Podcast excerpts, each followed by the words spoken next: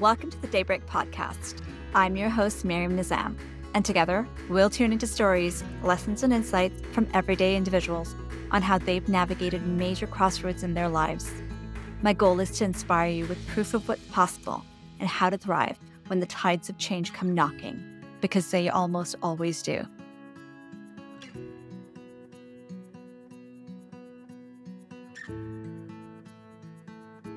Today, our guest who undoubtedly has many stories and is someone who I mentioned briefly on our episode last is Hope Patterson. She's been my creative guide in my journey of self discovery. She's a mom, a wife, a life coach, an education enthusiast, and a talker amongst her many other hats. But without further ado, I've already said a bit about you on our last episode, Hope but would love to have you describe hope in your own words. What's your philosophy and mantra that drives you? I'm great to see you here. And uh, I think it's hilarious that you describe me as a talker. Uh, who has to talk today? Uh, I always find describing oneself is always a bit of a trip. We're so close to ourselves that um, it can be hard to see ourselves clearly. I'll try my best. So I'll begin with when I was a little girl, a little hope. I really didn't like my name, and I felt like it just made me feel different. You want to be like everybody else when you're teeny tiny. But I did sense that it over not very long, probably when I was six or so, I started to connect with my name more. And that connection grew over the course of my life. And now I really feel like my name connects me with my purpose. And I would say that beyond being full of hope and hope being a guiding light in my life, albeit cheesy, my brother laughs at that. My brothers I, would too, but go on. Yeah, but that's what they're for. I characterize myself as a fajondalizer. So it's not a dirty word but it is a word that I made up. I love to make up words. Please do elaborate. if I can't find a word that in the dictionary that describes what I'm feeling, I will go ahead and make up words. So this word describes my approach to life, I would say. It is my mantra. I am working hard to get it in the dictionary, by the way. So if you want to second that. Word. So to truly fajondalize, that's the verb, something is to be completely elbow deep in whatever you're doing and to commit to whatever happens next. It's to allow space for your creativity to gain traction and spark. And when I first uttered this new word, I remember it struck me with a ferocity I can't forget. It just, I was like, yes, I am a fajondalizer. And the more I use it, the more I embody it, and the more I share it, the more others add to its meaning. Our family uses it all the time. It's just woven into our lexicon. So as long as I can remember, this fajondalizing has meant that I have been a seeker. I follow the tug of my intuition and it drives me. And I follow. And I realize looking back on my life that this started when I was about six. And I realized there was a whole world to explore. And it's led me to amazing people, connections, and allowed me to hone a unique recipe that brings an intriguing life to the surface. So I'll just share three bits in my recipe um, that fajondalizing has brought to my life. And the first is my dad's advice, which is don't be a follower, but do follow inspiring people. This is where the beauty and magic lies. So instead of following broad shared information or rules, not that I don't follow any rules, but I like to follow sparkly people who also really listen to themselves and their intuition and their gut. Learning from them and with them has been such a defining part of my life and it's made it really diverse.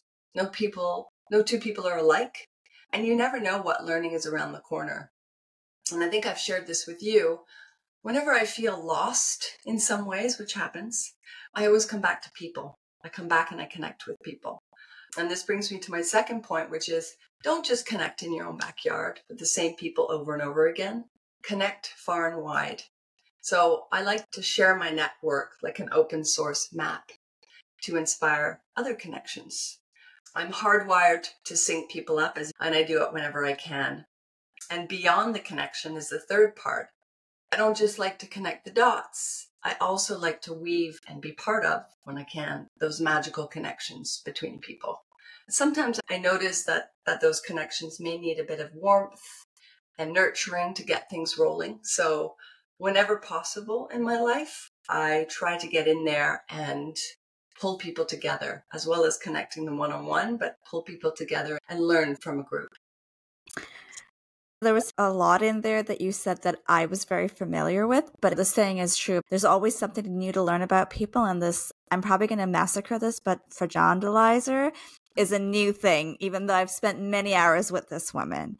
And I'm going to now second that it getting get put into the dictionary. Can but, I just thing? Yeah, go for it. The opposite for John is a Nancy.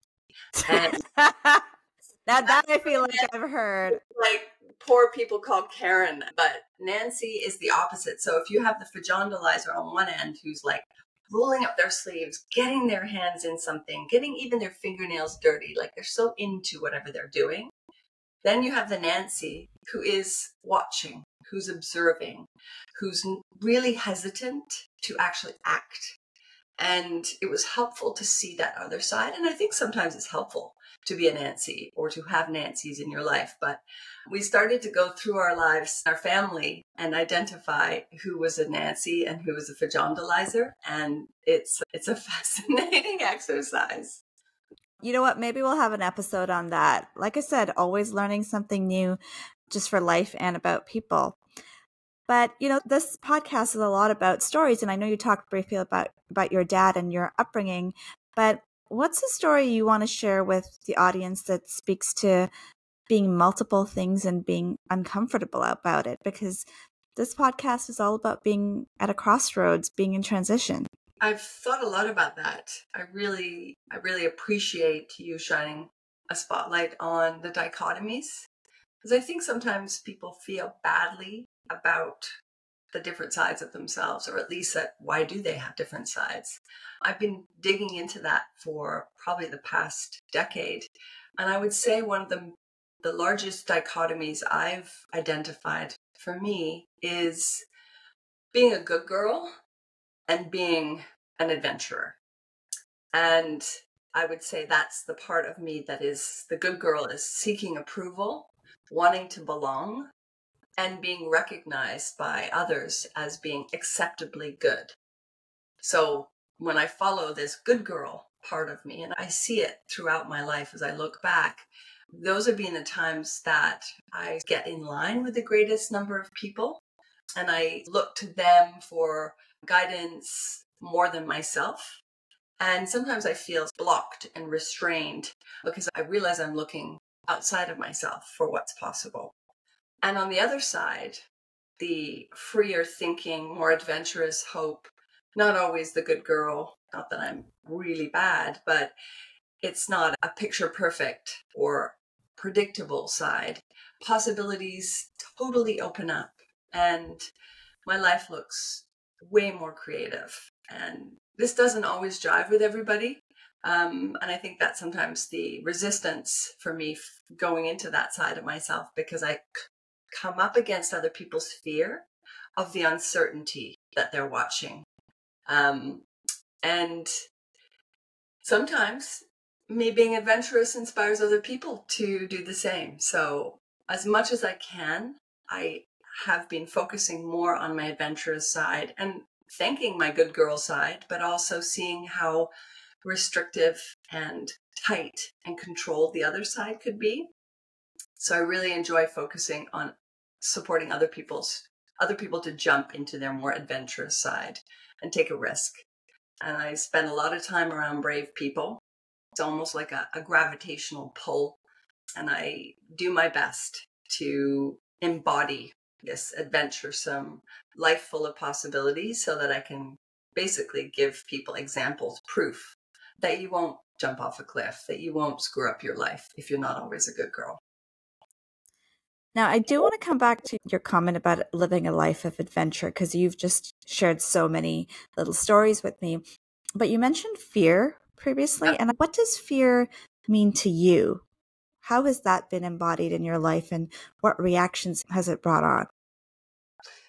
That's a great question. Fear is definitely something, it's an ingredient. I recognize when it pops up. And I feel like fear has been a way that my brain, my conscious my thinking mind wants to keep life predictable. And I notice that fear comes up when I want to build out certainty, when I want a predictable path ahead of me. Um, fear will come up when I'm living with a lot of uncertainty and making big changes and moving into zones or parts of my life, whether it be business or family or relationships that are completely new territory. And I notice this is when the fear roots come up of, oh my goodness, stay safe, hope, stay smaller. You don't know what it's going to look like in this new place. Maybe you shouldn't. And I, I start to hear that fear voice. And I've learned to thank it, appreciate it, know it's where it's coming from. It's coming to keep me safe I think it's a biological reaction that we all have. But I'm also noting that I can, with enough working on it, I can just move the fear to the side and keep moving on and plotting a new path. And the fear starts to fade away as I reconfirm that this new direction won't blow up my life. It's a back and forth between the little voice in my head. And I think fear is useful it's something everybody experiences, but sometimes it's really not helpful. And becoming friends with our fear, knowing its purpose, but not letting it guide your life is something that I really support in myself and, and in others. But there probably have been moments where things have blown up, right? Yeah, you let's think about that. When have things really blown up? I have blown up my life, blown up the conventional part of my life in some regards, like leaving careers because I could see what they would look like, or leaving a city like Toronto. We had a house, we had great work, we had an amazing community, and my husband and I just we kept waking up each night thinking, and talking to each other. Okay, we see the pattern. We see the design here. You do this, and then you do this, and then you do this. And isn't there more? What happens if we veer off left completely and go a different direction? What will we learn about ourselves? What will we teach our kids? So I would say in 2018, we blew up our life in some way. We dismantled the direction we were going in. And in that case, we ended up renting our house, leaving work, and taking our kids on the road and world schooling them. And it changed the trajectory of our life for sure. That's just one example. Okay, tell me about Bali. You were in Bali recently. Tell me what inspired you to go to Bali. Part of our year long travel with our kids, which we realize we've set this rhythm in place every four years or so, we take our two kids, Sophia and Alfie, off the beaten track and expose them to new places, new people, new ways of learning. We did it in 2014. We did it in 2018 for that entire year. And we landed in Bali and spent the year. The kids were at the green school in the jungle there, and Charlie and I got to meet so many amazing human beings from around the world who were living with a lot of possibility. A lot of fajondalizers, Maryam. We're all gathering there. All of us uh, are going to Bali now. And so we were in Bali. Life was looking pretty good. And this thing called COVID happened. And we came back to Canada in 2020, shut down our Bali Asia chapter, moved back home to be with family. And we've been in Canada for the last three years. And I've missed Bali. I've missed being around such a huge crew of fajondalizers and people saying yes in so many brave ways. So this last February, I went for the month and with my daughter Sophia, who's homeschooled, we went out to Bali and me and a few really amazing trailblazers ran a series of gatherings called Yes Way. And these were basically gathering people from around the world over five nights to talk about possibilities for family, future of learning, future of connections. And uh, yeah, it was so cool. It was so cool to remind myself I've been working online for the last few years, thinking it, it's fine. It's fine to be on Zoom all the time. But being in a group of a hundred or so people, as I said, all fajondalizers or people keen to fajondalize more in their life, was so inspiring. And some of these people were kids as well. We made sure to make it a multi age series of gatherings. So we had younger kids and teenagers and people in their 20s um, and a real global cohort. That that was just yeah, it was a great example of what's possible if you put the energy out there. Okay, that's what's possible, but you know, you're obviously a life coach, you meet a ton of people and you're always on these adventures always opening up your network and your your ability to weave into other people's stories and lives. But what are you seeing as the biggest challenges the personal challenges that people are grappling with these days? The past 3 years has been a real pivotal point obviously in the world. People were on pause for a period which i think for many allowed them to look at their lives a bit closer look at what was working what's not and how on autopilot many of us have been. And I think people are starting to feel like maybe the safe and predictable path in life isn't necessarily going to yield happiness or me feeling like I'm really grounded or that life is full of possibilities. I think it's the last few years have shown us that we're not really in control of anything apart from how we respond to life. And I think that knowing that you're not really in control of your job security, you're not really in control of healthcare or education systems. So, how are you going to take some measure of agency over your life about what you want it to look like? I think also the family unit is shifting for many people. A lot of us parents were conditioned to how life should look like, how we should work constantly to make a great living and do these things like renovate our house or send our kids to really great schools. But I feel like more and more people are questioning is this really working out for all of us? Is this model, is this paradigm that we've accepted, is it serving us? Who's it serving actually?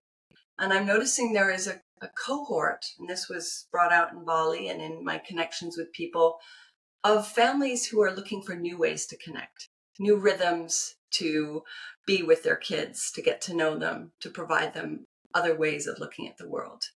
And I think that people are seeking new people, new connections, new careers, new ways of expressing themselves. And that gives me a lot of hope. In a time where it's pretty turbulent, I come back to my hope and it's there if you look. If you look for it, it's definitely there. Yeah, I, I can't tell you, even just for me, as much as I've been transitioning and in a positive direction, there are days when you're just like, I need something good to happen. And sometimes nothing good will happen. You just need to delve deep inside and find that peace and potential for yourself. Um, yeah. So, yeah, I can relate to that. and your good friend, Mr. Potentiator, I think people are taking some risks and potentiating their life or making the good stuff happen.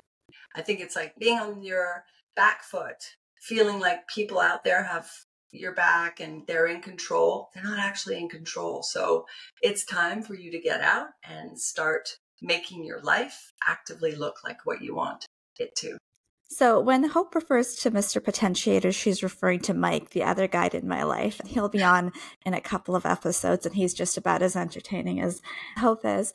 And funny story about Hope, right? So Hope and I started working together in, I want to say 2019 on a project, and it was all remote just because of where she was, but the entire group was a, a remote group. I had never met her for all the impact that she's had. I only met her in January 2023. And before I'd met her, she'd said to me that she was like six foot tall. So here I am going into this meeting. I'm five four, and I see her at this coffee shop, and I'm like, oh, that bitch lied. Uh, but but it felt way less intimidating to be there. Um, so anyway, thanks. Very thankful to Hope for just having her energy and her ideas and her creativity and her willingness to kind of risk it all uh, to explore. But I guess before we end this conversation, if you had to give one suggestion, where advice is a tough word to use just because we're all exploring, right? So we're all learning um, and growing, and there's no one right way to do this. But if you had one suggestion of of how someone in a period of transition at a crossroads can change their lives, what would that one suggestion be? I would take a look at the ingredients of your life. So, what are the what is your family, your work, your lifestyle? Is it feeding you?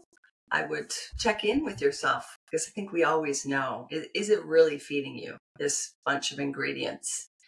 And if there are areas that are not feeding you, then I would look out and see if you can connect with people who have ingredients in their life that seem to be feeding them, that seem to be working well.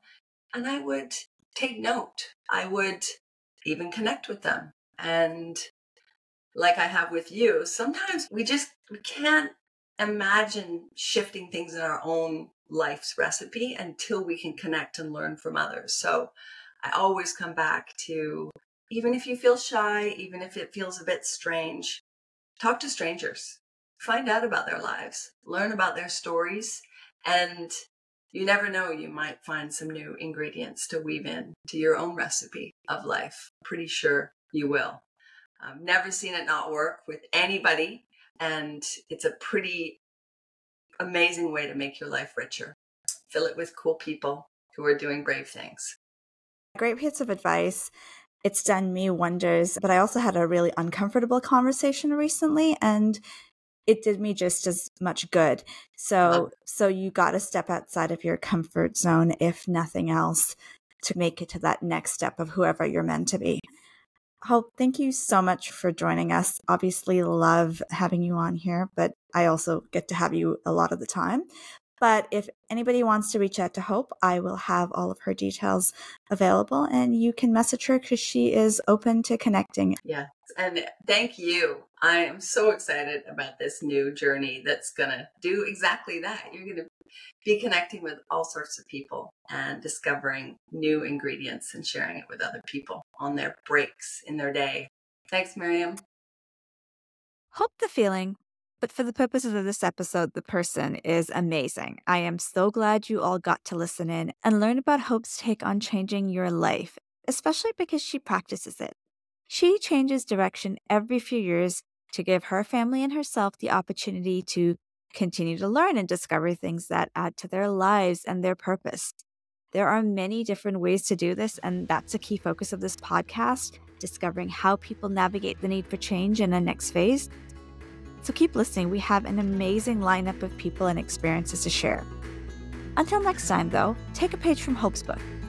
Connect with people far and wide. Engage with sparkly people who follow their intuition and their gut and who have ingredients in their life that seem to be feeding them. And now that you've taken a break, let's go explore. Live strong and embrace the daybreak.